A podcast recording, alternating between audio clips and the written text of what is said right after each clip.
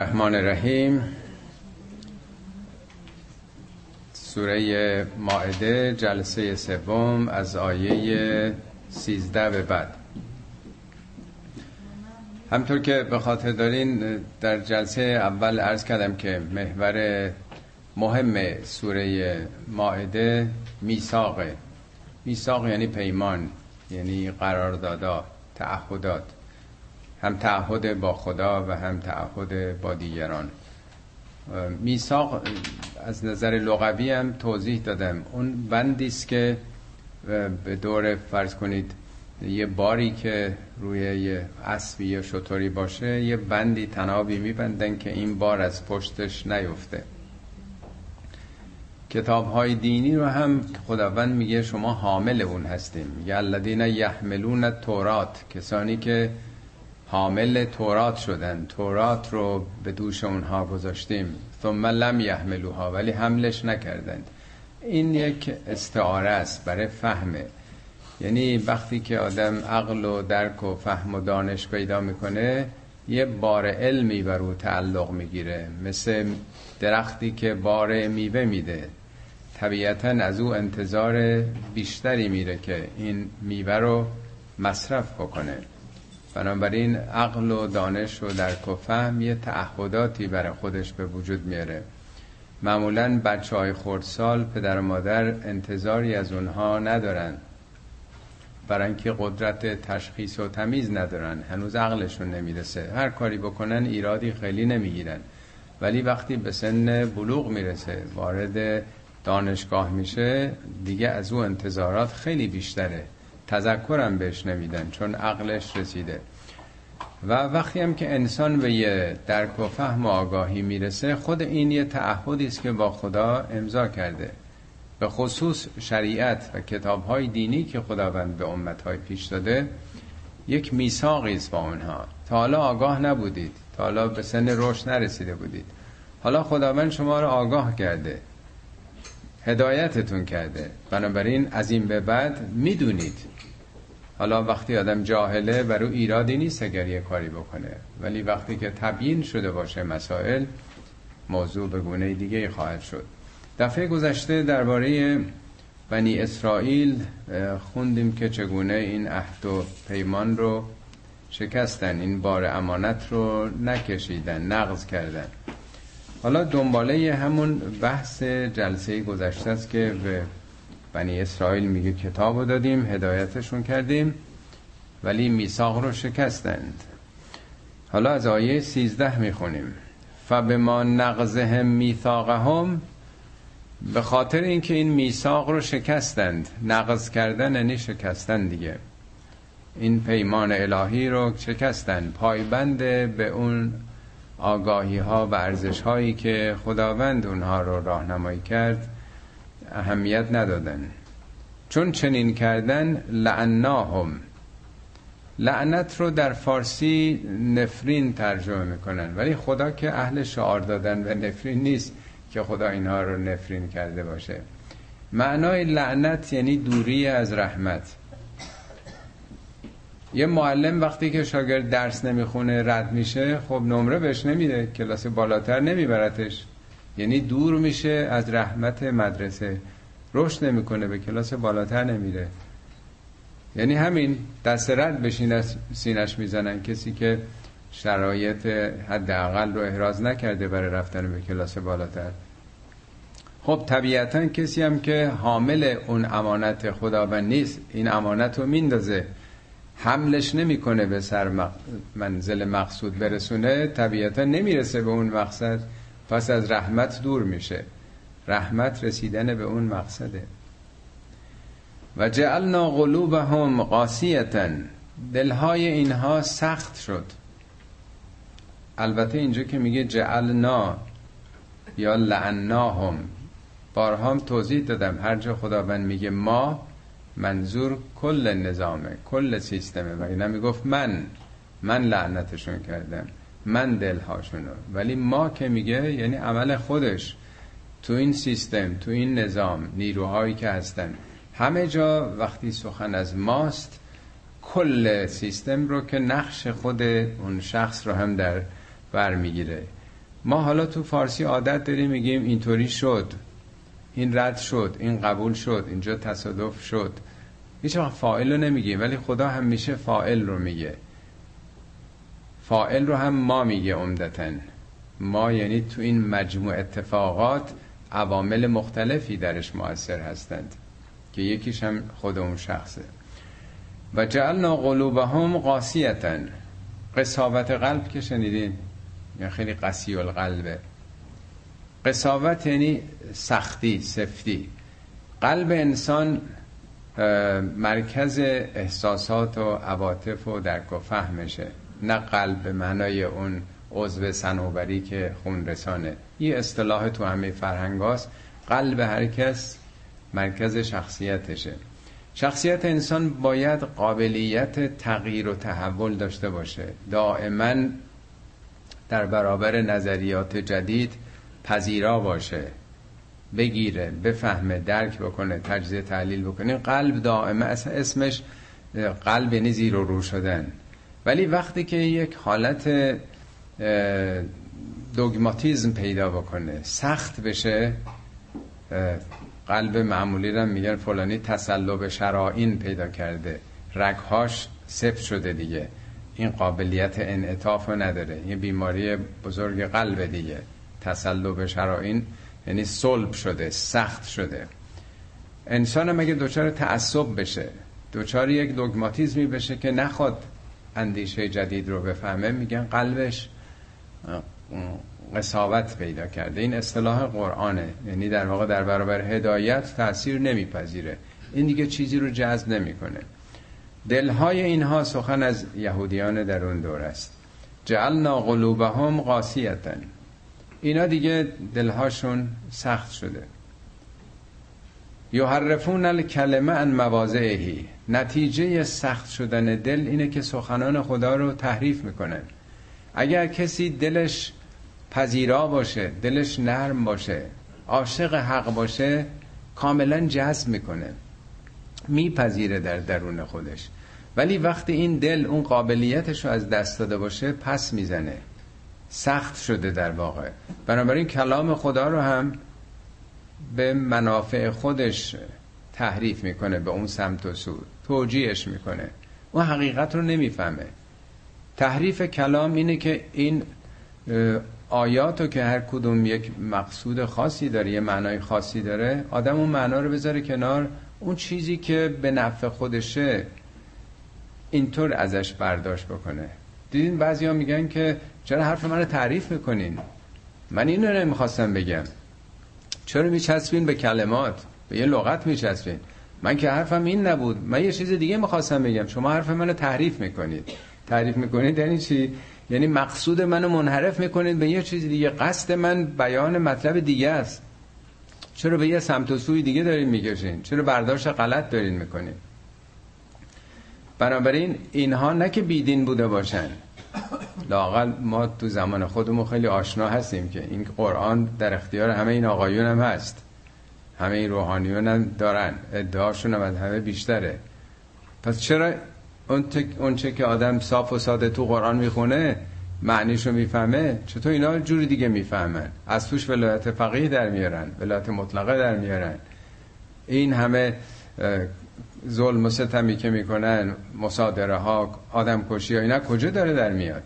اینو یعرفون الکلم ان مواضعهی از جایگاه خودش عوضش می‌کنن. پس میشه با کلمات خدا بازی کرد.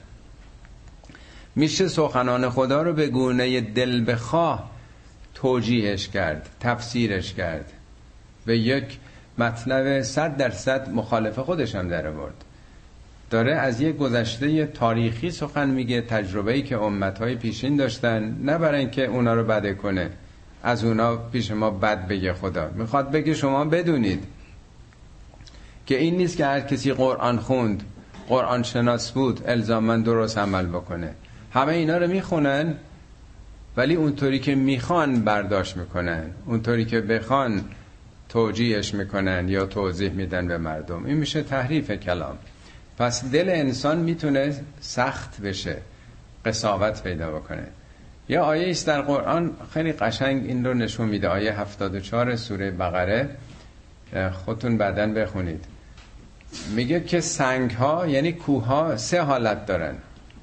اول میگه که ثم قصد قلوبهم. دل این بنی اسرائیل سخت شد. فهیه کل هجاره عین سنگ شد. عین هجاره شد سنگ. بل هم اشد. بلکه سختتر از سنگ. بعد میگه سنگ ها سه نوعن. من هم من یتفجر و منه الانهار. بعضی از کوه ها سنگ ها نهرها از درونش جاری میشه. این چشمه ها که میاد از کجا میاد؟ دیدین؟ یه جا شکافته سیل همینجوری از دل کوه از لابلای سنگا داره میاد بیرون. این یه حالته. یعنی انسانهایی وجود دارن که از دلشون نهرهای معرفت و حکمت و دانش و اخلاق میاد. یعنی منشأ و سرچشمه همه امور خیر هستند این حالت اول. حالت دوم. سنگ های وجود داره.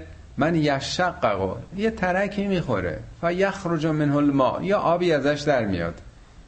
نهر نیست ولی بالاخره این ترک خورده آبی ازش در میاد. این حالت دومه. یعنی آدمایی هم هستن. که بالاخره یه مقداری این دلشون میشکنه یه جایی.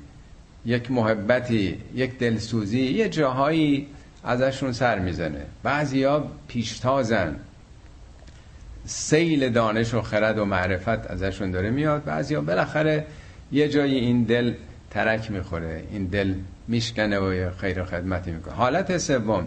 میگه بعضی از سنگام من هم من یحبت من خشیت الله. از اون قله بالا حبوط می‌کنن میان پایین در اثر فرسایش که سنگ میاد پایین. یعنی انسانهایی هم وجود دارند که هر چقدر مغرور و متکبر باشن یه جاهایی بالاخره خشوع و خضوعی پیدا می‌کنن. یه جایی در برابر حق سرخم می‌کنن. میگه دل اینا هیچ از این سه حالت رو نداره. نه اون سیل معرفت از وجودشون نه یه نم پس میدن نه حتی از این تکبرشون پایین میان. پس انسان می‌تونه دلش از سنگ سختتر بشه و قابلیت انطافش رو از دست بده. این آیه 74 سوره بقره است. و نسو حدن مما ذکروا بهی این تذکراتی که ما بهشون دادیم فراموش کردن بهره ای که باید ببرن. تذکر بالاخره آدم رو باید بیدار بکنه احیا بکنه. ولی اینا فراموش کردن. نسو از نسیان میاد دیگه. به باد نسیان سپردن فراموش کردن پشت گوش انداختن این تذکراتو. ولا تزالو تتل و علا خائنت منهم. این خطاب به پیامبره. لا تزال یعنی همون دائما لا یزال. تتل او یعنی آشکار میشی مطلع میشی علا خائنت منهم. یه خیانتی از اونها. الا قلیلا منهم. مگر یه مختصریشون یه قلیلشون. یعنی ای پیامبر ای مسلمان دائما مطلع از خیانت های اینا میشین. تمام توطعه هایی که در اون دوران مدینه بوده زیر سر یهودیا بوده.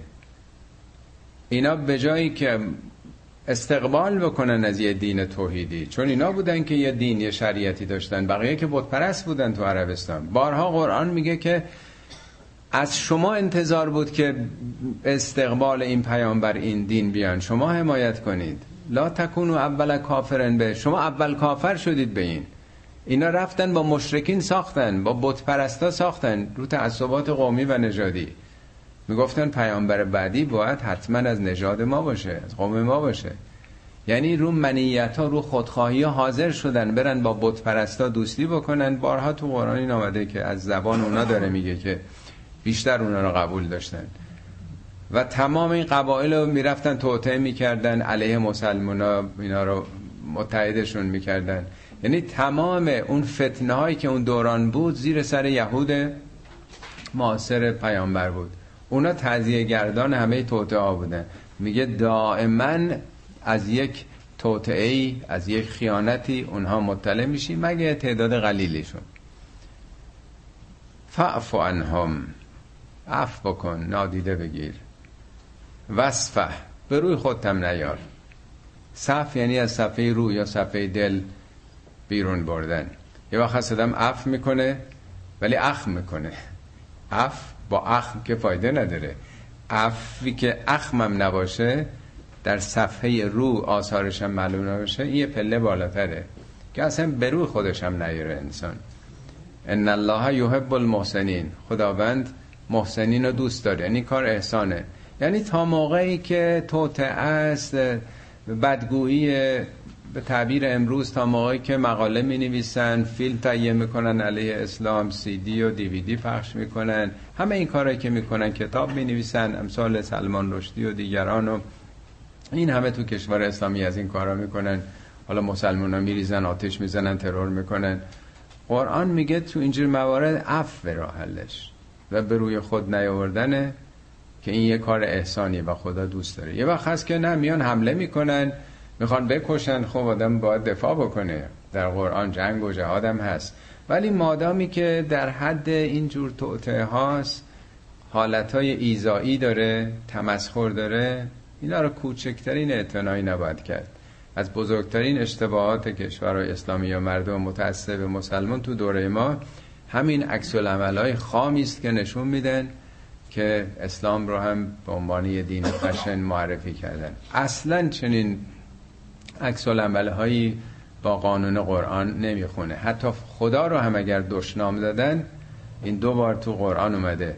اگر دیدید آیات خدا رو دارن دشنام میدن به استهزا می‌کشن میگه نشینید اونجا. تا بحثشون عوض بشه. حتی قهر کردن هم نیست. یه پنج دقیقه برو بیرون بحث عوض شد بنشین. این بخشنامه است حتی تو قرآن. یعنی به خدا هم بد گفتن حتی عکس عملی وجود نداره. خدا آزادی داده دیگه. آزادی که شوخی نیست. وقتی خدا آزادی داده به موافقین و به مؤمنین که نداده آزادی به انسان داده. به همه انسان ها یعنی آزادی انکار خود خدا هم و تبلیغ ضد خدا هم وجود داره. خدا نه جان کسی رو می‌گیره نه رزق کسی رو اگه مخالف اون باشن. نه فرعون ها رو جونشون گرفته نه صدام ها رو نه نمرود ها رو و نه هیچ کسی دیگه رو. دنیا داره امتحان و ابتلا و آزادیه. این درباره یهود. و من الذین قالوا انا نصارا اما از کسانی که گفتند ما نصارا هستیم. نصارا ما میگیم مسیحی ولی هیچ جای قرآن مسیحی نگفته. مسیحی نسبت به حضرت مسیحه. ولی قرآن همیشه این قوم رو میگه نصارا. شاید بچه تصمیهش هم از اینجا آمده باشه که حضرت عیسی به هواریون گفت من انصاری الله کیا منو نصرت میدن در راه خدا؟ میگه قال الحواریون نحن انصار الله. هواریون گفتن ما انصار خداییم. از همینجا نام این امت گرفته شد. یه عده‌ای گفتن ما یاران خداییم. هواریون در واقع. چند جا در قرآن دو جا در قرآن این آمده. نام این امت نصاراست. کسانی که نصرت دادن پیامبرشون رو. از اونها ما میثاقی گرفتیم یعنی به اونها انجیل دادیم اونها رو هم آگاهی دادیم. فنسو حدن مما ذکروا به. اونا هم این بهره و حظ و استفاده که باید از این تذکرات می‌کردن نکردن. اونا به تاق نسیان سپردند. اونها هم فراموش کردند. فاغرینا بینهم العداوت والبغضاء الى یوم القیامه نتیجه چی شد؟ فاغرینا اقرا یعنی چسبیدن الساق. به اینها چسبید یعنی به شخصیتشون به وجودشون. یعنی در وجودشون این شخصیت پیدا شد. عداوت. عداوت یعنی دشمنی. دیگه چی؟ بغض بغض و کینه و بدخواهی. تا روز قیامت. یعنی چون انجیل رو کنار گذاشتن این ارزش ها رو جنگ های بین الملل اول و دوم قتل عام هایی که در اروپا بود بین کاتولیک ها و پروتستان ها و اصلا جمعیت اروپا در یه دوره خلوت شد از بس از هم کشتن قتل عام ها آخرم یه عده‌ای فرار کردن برای آزادی مذهب اومدن امریکا دیگه پیوریتن ها و دیگران. یعنی در طول تاریخشون به جون هم افتادن. وقتی که طرف حق نره منافع شخصی فقط مطرح باشه. خودخواهی ها نتیجهش هم عداوت دیگه. اداوت که به وجود میاد جنگ دشمنی اونم بغض و کینه و نفرت و اختلاف طبقات. این نتیجه در واقع شکستن این پیمانی است که بین اونها بوده. تا روز قیامت تا مادامی که بر نگردن به اون تعالیم عیسی همین دشمنی ها و این گرفتاری است که وجود داره. وقتی یه درصد حتی تو جامعه امریکایی یک درصد این مردم پنجاه درصد ثروت جامعه رو در اختیار دارن. یک درصد معادل 99 درصد. هشتاد نفر در امریکا امسال آماری است اینها در واقع جامعه رو دارن اداره می‌کنن ثروت اونا سال گذشته 85 نفر بوده حالا 80 داره کمتر میشه. یعنی دنیا داره به سمتی میره که 5 6 نفر ثروت کره زمین و اداره کره زمین رو در اختیار دارن. اینا همه دور شدن از اون حقایق دیگه. و نتیجهش هم این جنگ ها اختلافات کارخونه های اسلحه سازی قارت این ور دنیا اون ور دنیا. اینجا نفت داره اونجا کاوچو داره اینجا نمی‌دونم گاز داره اینجا نیشکر داره. همش در واقع دنیا رو در منافع امپریالیستی خود دیدن و فقط مادیات. اینم میشه عداوت دیگه.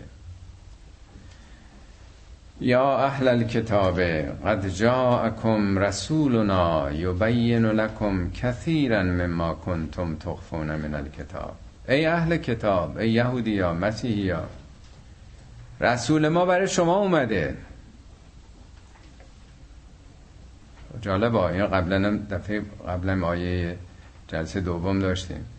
قد جاءکم برای شما اومده این پیامبر.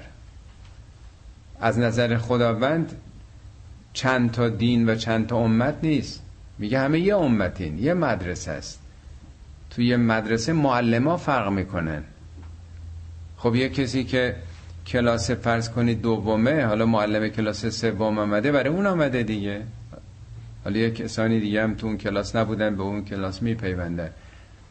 یعنی می‌خواد بگه غریبه نیست. این برای مردم دیگه ای که مثلا عرب باشن یه زبان دیگه داشته باشن نیست. قد جاءکم رسولنا یبین لکم کثیرا مما کنتم تخفون من الکتاب. این رسول ما سراغ شما اومده برای شما اومده تا بسیاری از اون چیزایی که مخفی کردید از کتابتون. نمیگین به مردم. صرف نمی‌کنه. مقلدینتون اونایی که وجوهات میدن این حرفا رو بزنین دیگه نمیان. به قول مرحوم متحری می‌گفت که علمای دینی فقیهان اهل تسنن چون از دولت حقوق می‌گیرن از اداره اوقاف هیچ وقت علیه دولت حرف نمی‌زنن که نونشون بریده بشه. فقهای ما مراجع ما روحانیون ما هم چون وجوهات می‌گیرن از مردم می‌گیرن از بازاریا می‌گیرن هیچ وقت حرفی نمی‌زنن که بازاریا ناراحت بشن. بنابراین می‌گفت ما مقلد عوام هستیم. ما حرفی می‌زنیم که عوام بپسندن. اونا مقلد ما نیستن. ما مقلد عوام و ناسیم هرچی اونا راضیان میگیم و اینا پول نمیدن. چیزی باید بگیم که اونا راضی باشن. در یهودیت و در مسیحیت هم همینجور بوده. خیلی چیزا رو نمی‌گفتن. بارها تو قرآن اومده که لما تکتمون ما انزل چرا کتمان می‌کنید نادیده می‌گیرید. میگه آیاتی که فرستادیم برای اینکه بیان کنید برای مردم. تبیین بکنید برای مردم. نپوشونید اینا رو نترسید بگید اینا رو. ولی میگه دین فروشه می‌کنن. یشترون به آیات الله سمنن قلیلا. دین می دکان دکان شده براشون دین. فقط برای دنیاست. اینا همه سابقه تاریخی داره. میگه اینا هم همین کار کردن. پیامبری آمده می‌خواد بگه چرا اینا رو فراموش کردید چرا اینا رو نمیگید؟ اینا هم حقایق خداست. چرا فقط هرچی به نفعتون باشه میگین؟ این کتاب دربسته در جای دیگه میگه نؤمنو به بعضن و نکفرو به بعضن که نمیشه شد. بعضیاشو قبول داریم بعضیاشو قبول نداریم. و یعفو عن کثیرن از بسیاری هم میگذره. یعنی بعضی رو میگه بعضی هم دیگه حالا مقتضیات زمانه گذشته احکام دیگه. بعد از حضرت عیسی 600 سال گذشته تا پیامبر ما آمده در این 600 سال تحولاتی به وجود آمده.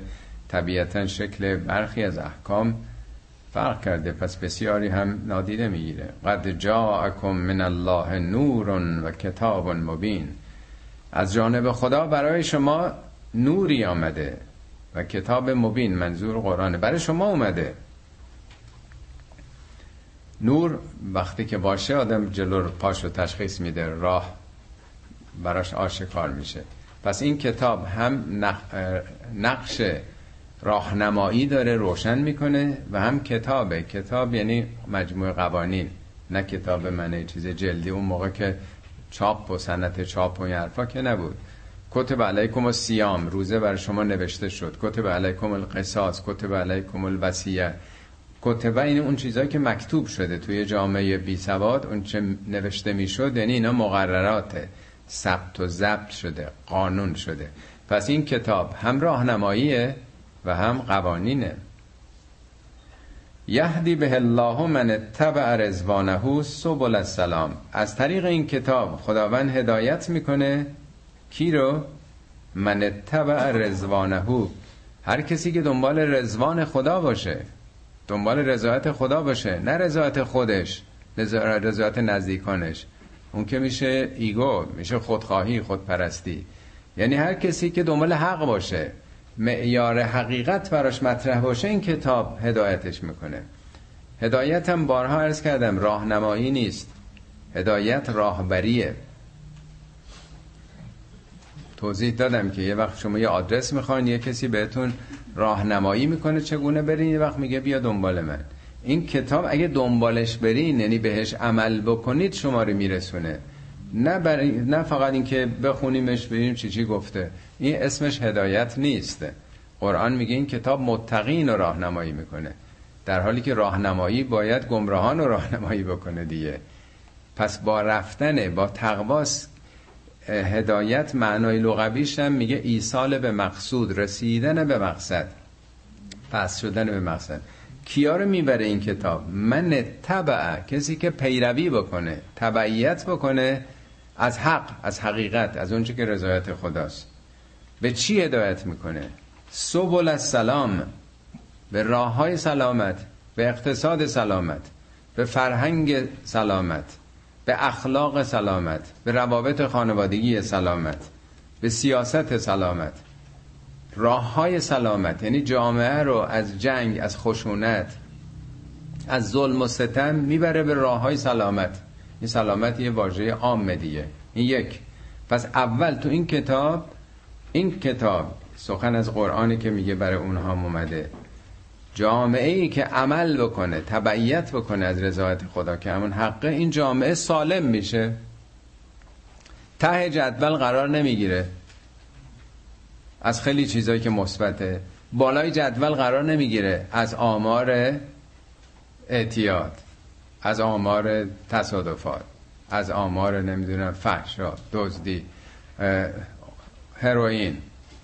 ما خیلی چیزا می‌دونیم دیگه. این آمارا کجاها؟ بالاییم کجا پایین آمدیم دیگه؟ چند کشور قبول دارن ویزای ما رو چند کشور ندارن دیگه. همه این آمارا هستش. ببینیم که کدومش سلامته. ما چقدر عمل کردیم این.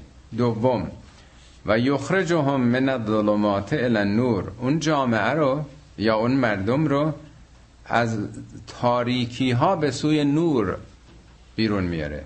نور یکیه. ولی تاریکی ها مختلفه. تاریکی ها چیه؟ حرس، حسد، ظلم، جور، شرک، کفر، نفاق و همه رضایل اخلاقیه. یکی دوتا که نیست تاریکی های شخصیتی ما. این جمله در قرآن هفت بار اومده. خروج از تاریکی ها به سوی نور. چهار بارش راجع به قرآنه که این قرآن کسی اگه عمل بکنه به تدریج از این تاریکی ها به سوی نور میره. حضرت علی تو نهج هم میفرمند میگن هیچ کسی با این قرآن ننشسته ننشسته نه که فقط بشینه فقط بخونه. مگر اینکه یه چیزی ازش کم میشه یه چیزی بهش اضافه میشه. اون چیزی که کم میشه همین بدی های اخلاقی. اون چیزی که اضافه میشه هی از اون طرف هی به روشناییش به آگاهیش به شناختش اضافه میشه. یخرجهم من الظلمات الى النور به اذنهی البته به اذن خدا. اذن منظور اجازه نیست. بارها مرز کردم. اذن همون چراغ سبزه. تا شما ماشینتون به چهار را نرسیده چراغ برای شما سبز نمیشه. همه تجربه کردین در ساعتهای خلوت. از یه رابطه دو طرف هست. تو هر وقت رفتی چراغ برات سبز میشه. میگه ول بلد و طیب یخرج و نبات و به الله. زمینی که شورزار نباشه به ازن خدا سبز میشه. اگه شورزار نباشه یعنی او باید درست باشه یا میگه اگه ده نفر صابر از شما باشن بر صد نفر به ازن خدا غلبه می‌کنن. پس شما باید اول آدمای مقاوم و صابری باشید در راه حق در مبارزه. حریف ده برابر خودتون میشید. اگر این یه رابطه دو طرف هست. به ازن خدا. یعنی این نیست که خدا یه دیر تاریکی ببره تو روشنایی. خدا با کسی هیچ حساب ویژه‌ای نداره. تو تلاش بکن خودت خدام دستتو می‌گیره. والذین جاهدوا فینا لنهدینهم سبلنا. اونایی که تلاش می‌کنن ما راهامون پیش پاشون می‌ذاریم. تو راه پای در ره من, من هیچ مفرس خود راه بگویدت که چون باید رفت. پا بذار در راه خود راه بهت میگه که گام های بعدی تو چگونه برداری. سوم و یهدیهم الی صراط مستقیم. این دیگه هدایت توحیدیه. اولی شد بعد سبل السلام سبل السلام دومی شد خروج از تاریکی به نور. سومی یهدیهم الی صراط مستقیم. به اون شاهراه اصلی به اون فریوی در واقع. لقد کفر الذین قالوا ان الله هو المسیح ابن مریم اونایی که گفتند خدا همون عیسی ابن مریمه مرتکب کفر شدن. یک سخن کفرآمیز گفتن. کفر یعنی پوشوندن حقیقت. حقیقت خورشید جهان شمول الهی رو پوشوندن که الوهیت رو در وجود یک شخص تصور کردن. این خیلی حق پوشیه. خیلی نادیده, نادیده گرفتنه. لقد کفر الذین قالوا ان الله هو المسیح ابن مریم حالا چرا میگه مسیح ابن مریم؟ در قرآن 25 بار حضرت عیسی رو گفته ابن مریم. مخصوصا قرآن میگه مسیح پسر مریم. فقط نه بار عیسی تنها اومده. 25 بار با ابن مریم اومده. اصلا اسمش هست ابن مریم. هو المسیح ابن مریم. جالبه یه جا میگه که خداوند ابن مریم و مادرش رو آیه قرار داده. به جای که بگه عیسی و مادرش رو آیه قرار داده میگه ابن مریم و مادرش رو ابن مریم خود عیسی نمیگه عیسی. ابن مریم و مادرش رو دو بار تو قرآن به این لحن آمده که کاملا تأکید فوقلاده داره بگه این پسر مریمه. به دو دلیل اینکه پسر خدا نیست خود خدا هم نیست دوم اینکه مریم در واقع اتهامی که به او زده بودن که با کسی دیگه بوده نه این بدون شوهر بوده در واقع. هم اتهام مریم رو پاک می‌کنه و همین که عیسی پسر مریم بود. قل فمن یملک من الله شیئا ان اراد ان یهلک المسیح ابن مریم؟ مسیح ابن مریم. بگو خب چه کسی می‌تونه اگه خدا اراده بکنه که مسیح پسر مریم و امهو و مادرشو باز ببین اینجا همونه نمیگه عیسی و مریم رو ابن مریم و مادرشو و من فل ارزه جمیعا. اگه خدا اراده بکنه که عیسی رو ببره از روی زمین جانشو بگیره مریم رو جانشو بگیره هر چی رو کره زمین انسانه اینا رو هلاک بکنه کی می‌تونه جلوشو بگیره جلو خدا رو؟ و من یملک من الله کی مالکه کی فرمان رواست کی پادشاه کی قدرت داره؟ چطور میگن عیسی پسر خداست؟ خود عیسی خود خداست. عیسی یک انسانه که متولد شده از دنیا میره. چطور اون خدا می‌تونه باشه؟ ولله ملک و سماوات و الارض همه جهان هستی از آن خداست. هم آسمان ها و هم زمین و هم در فضای کهکشانی. و ما بینهما. هر چی که بین این کهکشان هاست این عالم ستارگان هست. یخلق ما یشاء و والله علی کل شیء قدیر. خداوند طبق مشیتش دائما میآفرینه و او بر هر کار قدیره. قدیرم از همون قدر و اندازه و نظام این نظامی در جهان گذاشته. قدیر به معنی توانا نیستش. البته هر کسی که قدر و اندازه و نظام بذاره توانایی داره ولی بیشتر ریشش از قدره قدر و اندازه. و اینا قوی میشه خود قوی دیگه. بهتر قوی رو توانا ترجمه بکنیم. و قالت الیهود و نصارا نحن ابناء الله و احباؤه. یهودی ها و مسیحی ها ادعا کردن که ما ابناء اللهیم ما بچه های خداییم ما خانواده خداییم. احبا او هستیم. احبا جمع دوستداران دیگه. حب حبیب.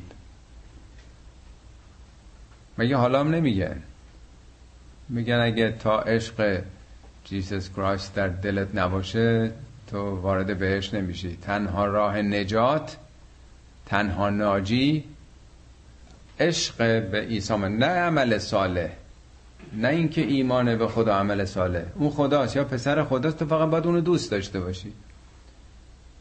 ما مسلمان ها چی میگیم؟ ما میگیم امت ناجیه مسلمان یهودی و مسیحی و دیگران که تو بهش نمیرن. بهش مال مسلمان است ما شیعیان هم میگیم همه مسلمان ها که نه اونا که جاشون تو جهنمه. شیعیان میرن. شیعیان هم که نه چهار امامی نه هشت امامی دوازه امامی از دوازه امامی هم که باید حتما ولایت مطلقه رو قبول داشته باشن. مقلد کی هستی؟ نه اگه می‌خوای بهش بری فقط مقلد این آقا. امت ناجی اینا. یا خیلی هم اگه فراتر بریم امت ناجیه کسانی که نمی‌دونم ولایت اهل بیت رو قبول داشته باشن بقیه جهنمی هن. مگه نمیگیم خب خب اونا هم همین می‌گفتن دیگه. یعنی این فقط مختص اونها نبوده. اینا رو به ما داره درس میده که شما مگه همون جوری فکر کنید؟ فکر کنید فقط خودتون بهشتی هستید. شماها قوم و خیشای خدا هستید. یه نسبتی دارید. شما همونید. قل فلما یعذبکم به ذنوبکم پیامبر بهشون بگو پس چرا انقدر گرفتاری دارید؟ یعذبکم یعنی عذابتون می‌کنه به ذنوبکم. ذنوب یعنی آثار و عوارض خطاها خلاف این راجع آخرت نیست. آخرت که نمی‌دونه بفهمن. یعنی پس چرا انقدر گرفتاری دارید؟ انقدر مشکلات دارید؟ این سوال در مورد خود ما هم هست. اگه ما قوم و خیش خدا هستیم ما مسلمونا سوگلی خدا هستیم چطور انقدر سوگلی های خدا تو دنیا مشکلات دارن؟ چطور این بدبختی ها کجا میاد به جون هم افتادن پس خود این آیه سال به وجود نمیاره که چطور خدا قوم و خیشاش و رو رها کرده. همینا نشون میده که چقدر ادعاها با واقعیت تفاوت داره. پس چرا انقدر گرفتار هستید بل انتم بشرون ممن خلق. شما بشری هستید مثل بقیه نوبرشه که نیوردین. شما می انسان های هستید مثل بقیه انسان ها خدا آفریده. یغفر لمن یشاء و یعذب من یشاء. خداوند طبق مشیت یه دی رو میبخشه پاک می‌کنه یه دی هم گرفتار میشن. البته این مشیت خدا معناش دل بخواه نیست. مشیت خدا همون قوانین و نظاماتی است که مدیر مدرسه یا معلم یه رد می‌کنه یه رو قبول می‌کنه ولی اون رد کردنش دل بخواه که نیست. مطابق نظاماتی است که تعریف شده تو مدرسه. ولله ملک السماوات والارض و ما بینهما و الیه المسیر ملک آسمان ها و زمین یعنی فرمان روایی پادشاهی جهان هستی. اون که داره اداره می‌کنه نظام میده. چه کهکشان ها چه زمین. چه در فضای کهکشانی همش خداست و الیه المسیر. مسیرم اینجا با سین نیست با ساده. مسیر با ساد سیرورت یعنی پراسس در واقع فرایند شدن. جهان به کجا داره میره؟ چی میشه آخرش؟ این نخود و این غذایی که تو این قابلمه دیگ آخرش چی در میاده کسی چی در میاد از توش بالاخره؟ میگن مسیرش اینه مسیر با ساد. آخرش مثلا یه خورش قرمه سبزی مثلا در میاد. جهان به چه سمت و سوی داره میره؟ الیه المسیر. همه پدیده ها همه جریان ها رشد و کمالشون به سمت خداست که مبدع و منشأ همه چیزه. بازم به اهل کتاب. یا اهل الکتاب قد جاءکم رسولنا ای اهل کتاب یهودیان مسیحیان رسول ما سراغ خودتون آمده. برای شما اومده. یبین لکم علی فترت من الرسل. تا بعد از فترت رسولان. فترت یعنی دوران تعطیل.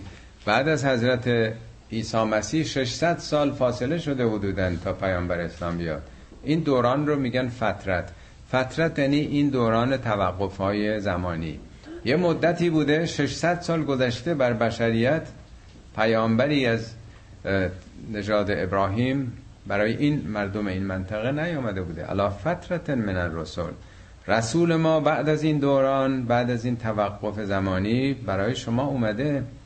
ان تقولوا ما جاءنا من بشیر و نذیر. تا فردای قیامت نگین که کسی به ما نگفت که این کارتون خوبه این کارتون بده. بشیر یعنی کسی که بشارت میده. از بشره میاد. کسی که گلگون چهره میشه آدم که میخنده خندان بشارت یعنی چهرش باز میشه. به جای حالت دژم بسته اخت کرده تکیده وقتی آدم خوشحال میشه مثل اینکه چهرش باز میشه. بشارت یعنی چیزی که چهرتون خندان میشه باری کلا خوبه آفرین این کارت درسته خدا خیرت بده. یعنی پیامبران میان یه رو تشویق می‌کنن تایید می‌کنن حمایتشون می‌کنن به یه ادم انذار میدن. انذار یعنی اعلام خطر. این کاری که داری می‌کنی خطرناکه آ نکن. یعنی هشدار به نتایج و عواقب خطا و خلاف. این راهی که می‌روی به ترکستان است. نرو اینجا خطرناکه. پیامبران این دو نقش رو دارن. نقش اصلی پیامبران همیشه بشارت و انذار بوده. حالا رسولی آمده که بشارت انذار میده فقط جاءکم بشیرون و نذیرون آمده پیامبری که حالا به شما این ارزش ها رو بگه نیک و بد تاریک و روشن چی بده چی خوبه. والله علی کل شیء قدیر. همه اینا رو قدره یعنی هدایت هم قدر داره دیگه. بارها در قرآن اومده میگه هیچ چی خارج از قدر نیست. همه چی رو قدره شب قدر. قدر هدایت دیگه. ان من شیء الا عندنا خزائنه و ما ننزله الا بقدر. همه چی گنجینهاش نزد خداست رو قدر میفرسه خدا. همه چی رو قدره.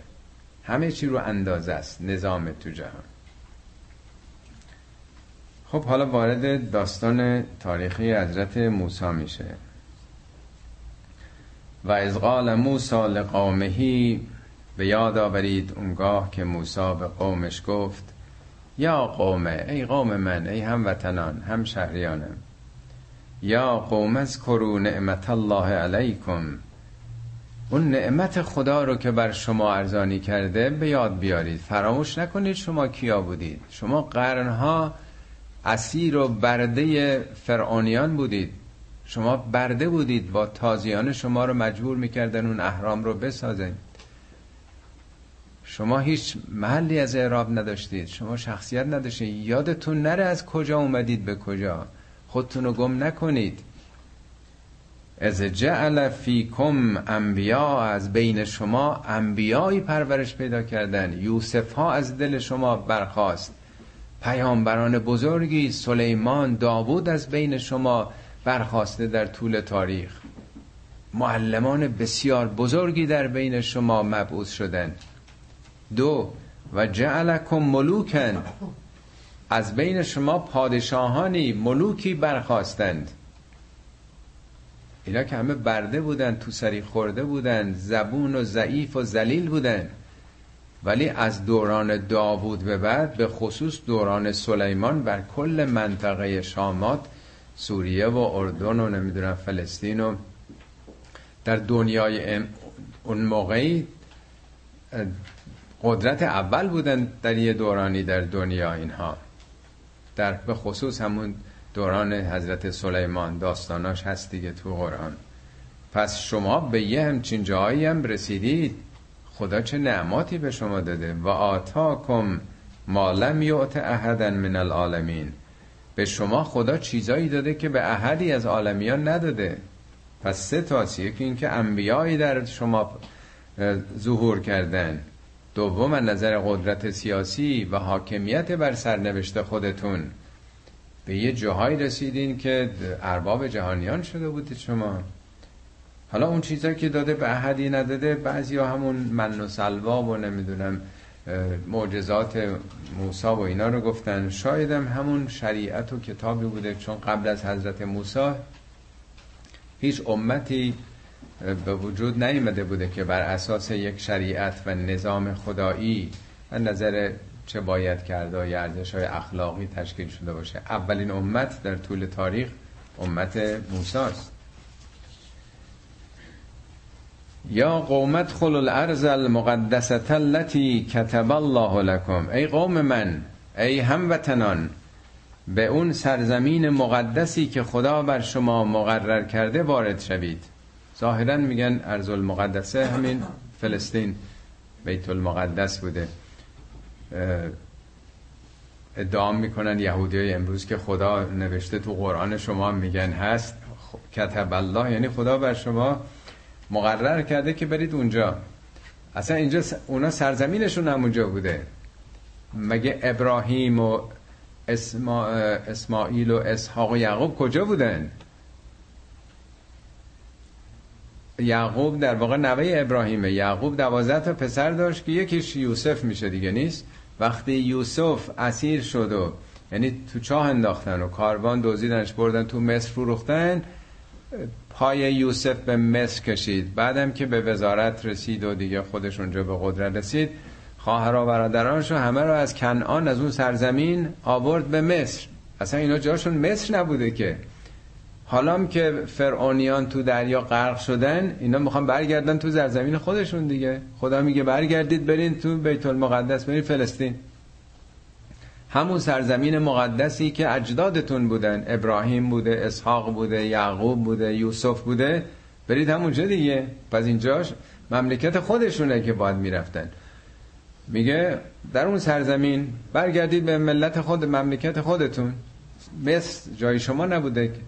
نمیگه برگردید پیش فرعون. فرعون غرق شده. حالا برین صاحب بشین خون زندگی و سرزمین اونا رو. برگردیم به سرزمین خودتون. سرزمین مقدسی که اصل و نسب شما اونجاست.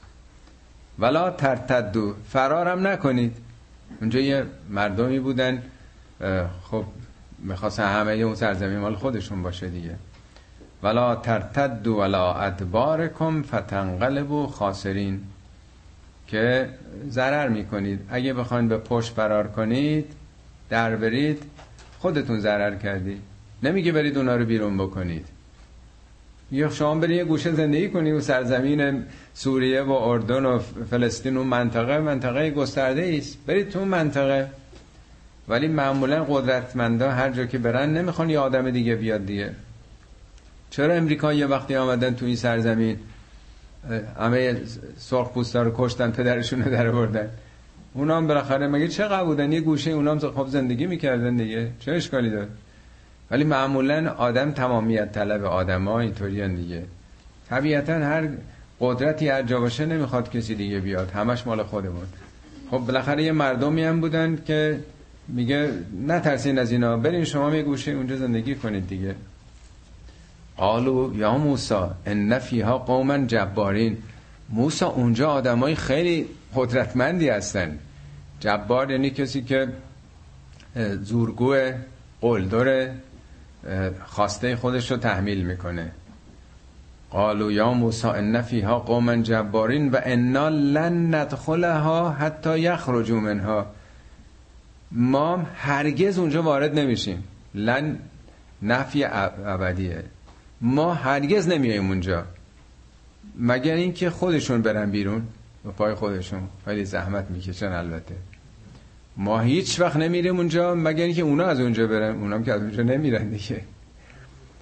فان یخرجوا منها فانا داخلون. اگه اونا رفتن خب بله ما میاییم خیلی ممنون متشکرم.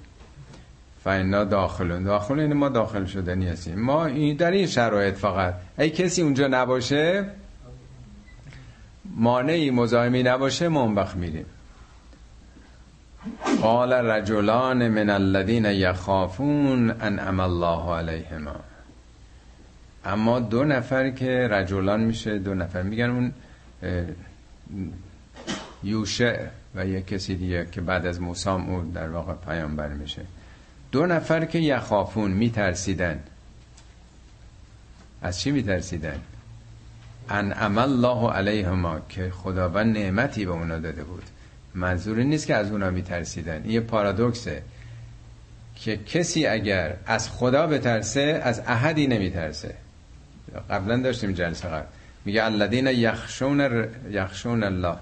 الذین یبلغون رسالات اونهایی که رسالت های خدایی رو به مردم میرسونن و یخشون و از خدا خشیت دارن. ولا یخشون احدا الا الله. از احدی جز خدا نمیترسن دیگه. یعنی به مقداری که انسان از خدا بترسه به همون نسبت از دیگران نمیترسه. البته خدا که ترسی نداره. میگه من خاف مقام ربهی از مقام خدا بترسه. ما از مقام معلم میترسیم که نمره دست اونه. از مقام پلیس میترسیم که در واقع او به ما تیکت نده. در واقع از عمل خودمون میترسیم. اگر چرا قرمز رفته باشیم اگر سرعت رفته باشیم نسبت به اونه که ما یعنی در واقع هر چی ترس از عمل خوده کسی حسابش پاک باشه که از محاسبه چه باکه در واقع. بنابراین این دوتا یک رابطه کاملا معکوس داره. بارهام در قرآن گفته. میگه علیس الله به کافن عبده. آیا خدا کافی نیست که بندش رو حفظ بکنه؟ و یخوفونه که من دونهی بالذین من دونه تو رو از دیگران میترسن. این فراون حالا من قبلا تو پاورقی قبلی اینو توضیح دادم که در قرآن کاملا این دوتا رو معکوس نشون اگر خدا نترسیم از بندگان خدا میترسیم. میگه اما دو نفری که خدا ترس بودند که چه نعمتی خدا بهشون داده بود؟ چی چی گفتند؟ قال رجلان من الذين يخافون ان الله عليهم خلو علیهم الباب. از دروازه بهشون حمله بکنید. نه از حاشیه از این بر از اون بر. به یه گوشه بپردازیم. بزنید به قلب دشمن. از دروازه. فاذا دخلتموها وقتی شما این گونه وارد بشید بر اونها فانکم غالبون پیروز بشین حتما. انم تاکیده حتما پیروز میشین. و علی الله فتوکلوا ان کنتم مؤمنین. اگه مؤمن هستید فقط بر خدا باید توکل کنید. تکیتون پشتیبانی کسی نباید بترسید شما. جالبه اگه دو نفر میگه پیدا شدن تشویق کردن سپاه رو. خیلی این نکته مهمه که ببینیم معمولا اونا که باور نمی‌کردن همیشه فکر می‌کنن مثلا حالا اینا یک گوشه میان خودشون مشغول می‌کنن به چهار تا سرباز مثلا حمله می‌کنن. نه بزنید به قلب دشمن. یعنی روحیه اونا تضعیف میشه. همیشه به این در مبارزات سیاسی هم این هست. خیلی ها میترسن که به در واقع دیکتاتور اصلی انتقاد بکنن. همیشه به هواشی به اونا که تحت فرمانن. در حالی که خیلی دیکتاتوران خوششون میاد که اطرافیان تضیف بشن. هی به اونا بگن. ولی جرأت خیلی بیشتر می‌خواد. ولی بسیار موثرتره که به سرچشمه آدم کار داشته باشه. نه به هواشی مردم عادی هم میگن نه فلانی خودش خوبه اطرافیان. این توجیهه. مگه میشه کسی خودش خیلی خوب باشه اطرافیانش دوز و خالتاق و پشت همانداز و رانتخار رو نمی‌دونم. قاچاقچی باشن. مگه میشه؟ پس خیلی باید بی و بی خبر باشه که خودش هست و ولی اطرافیان همه دارن خیانت می‌کنن. خیانت از یه سرچشمه ناشه میشه. بنابراین باید مستقیم آب رو از جایی که گلالود داره میشه به مردم نشون داد که مشکل کجاست. اینم شیوه است که قرآن نشون میده. قالو یا موسا انا لن ندخلها ابدا ما داموا فیها. با اینکه اون دو نفر گفتند میگه اینا گفتن موسا ما لن ندخلها ابدا. قبلا گفته بودن انا لن ندخلها. اینجا میگن ابدا. خود لن میشه ابدا. ما به هیچ وجه من الوجوه نمیاییم مادام و فیا مادام که اینا اونجا ما مطلقا نمیایم تو اون شهر. فذهب انت و ربک فقاتلا. تو و پروردگارت برید بجنگید. انا ها هنا قاعدون. ما همینجا نشستیم تماشا می‌کنیم. اینا بدادت شده بودن دیگه. این همه معجزاتی که موسی داشته و بعدم رود نیل و ماجرای دیگه دیگه عادت کرده بودن که همه کارا رو کسی دیگه براشون بکنه. ما همینجا تشریف داریم همینجا نشستیم. شما برید بجنگید و اگه همه چی رو مهیا کردین ما میاییم. موسا دعا می‌کنه. قال رب انی لا املک الا نفسی و اخی. موسا گفت پروردگارا من جز اختیار خودم و برادرم رو ندارم. ففرق بیننا و بین القوم الفاسقین. بین ما و بین این مردم فاسق فسق یعنی خروج از قوانین خروج از نظامات. خودت فرقی قائل باش ما رو یعنی یکسان داوری مکن. بین ما جدایی بیافکن قال فانها محرمت علیهم اربعین سنتا خداوند فرمود چهل سال اینها محروم خواهند شد. یتیهون فی الارض فلا تأس علی القوم الفاسقین. اینا سرگردان خواهند بود. متاسفم بر مردم فاسق نباش. اینی که میگه محرمتون نه که حلال و حرام شرعیه ولی اینا حرام شد دیگه حلال نیست. محرم از هم محرومه دیگه.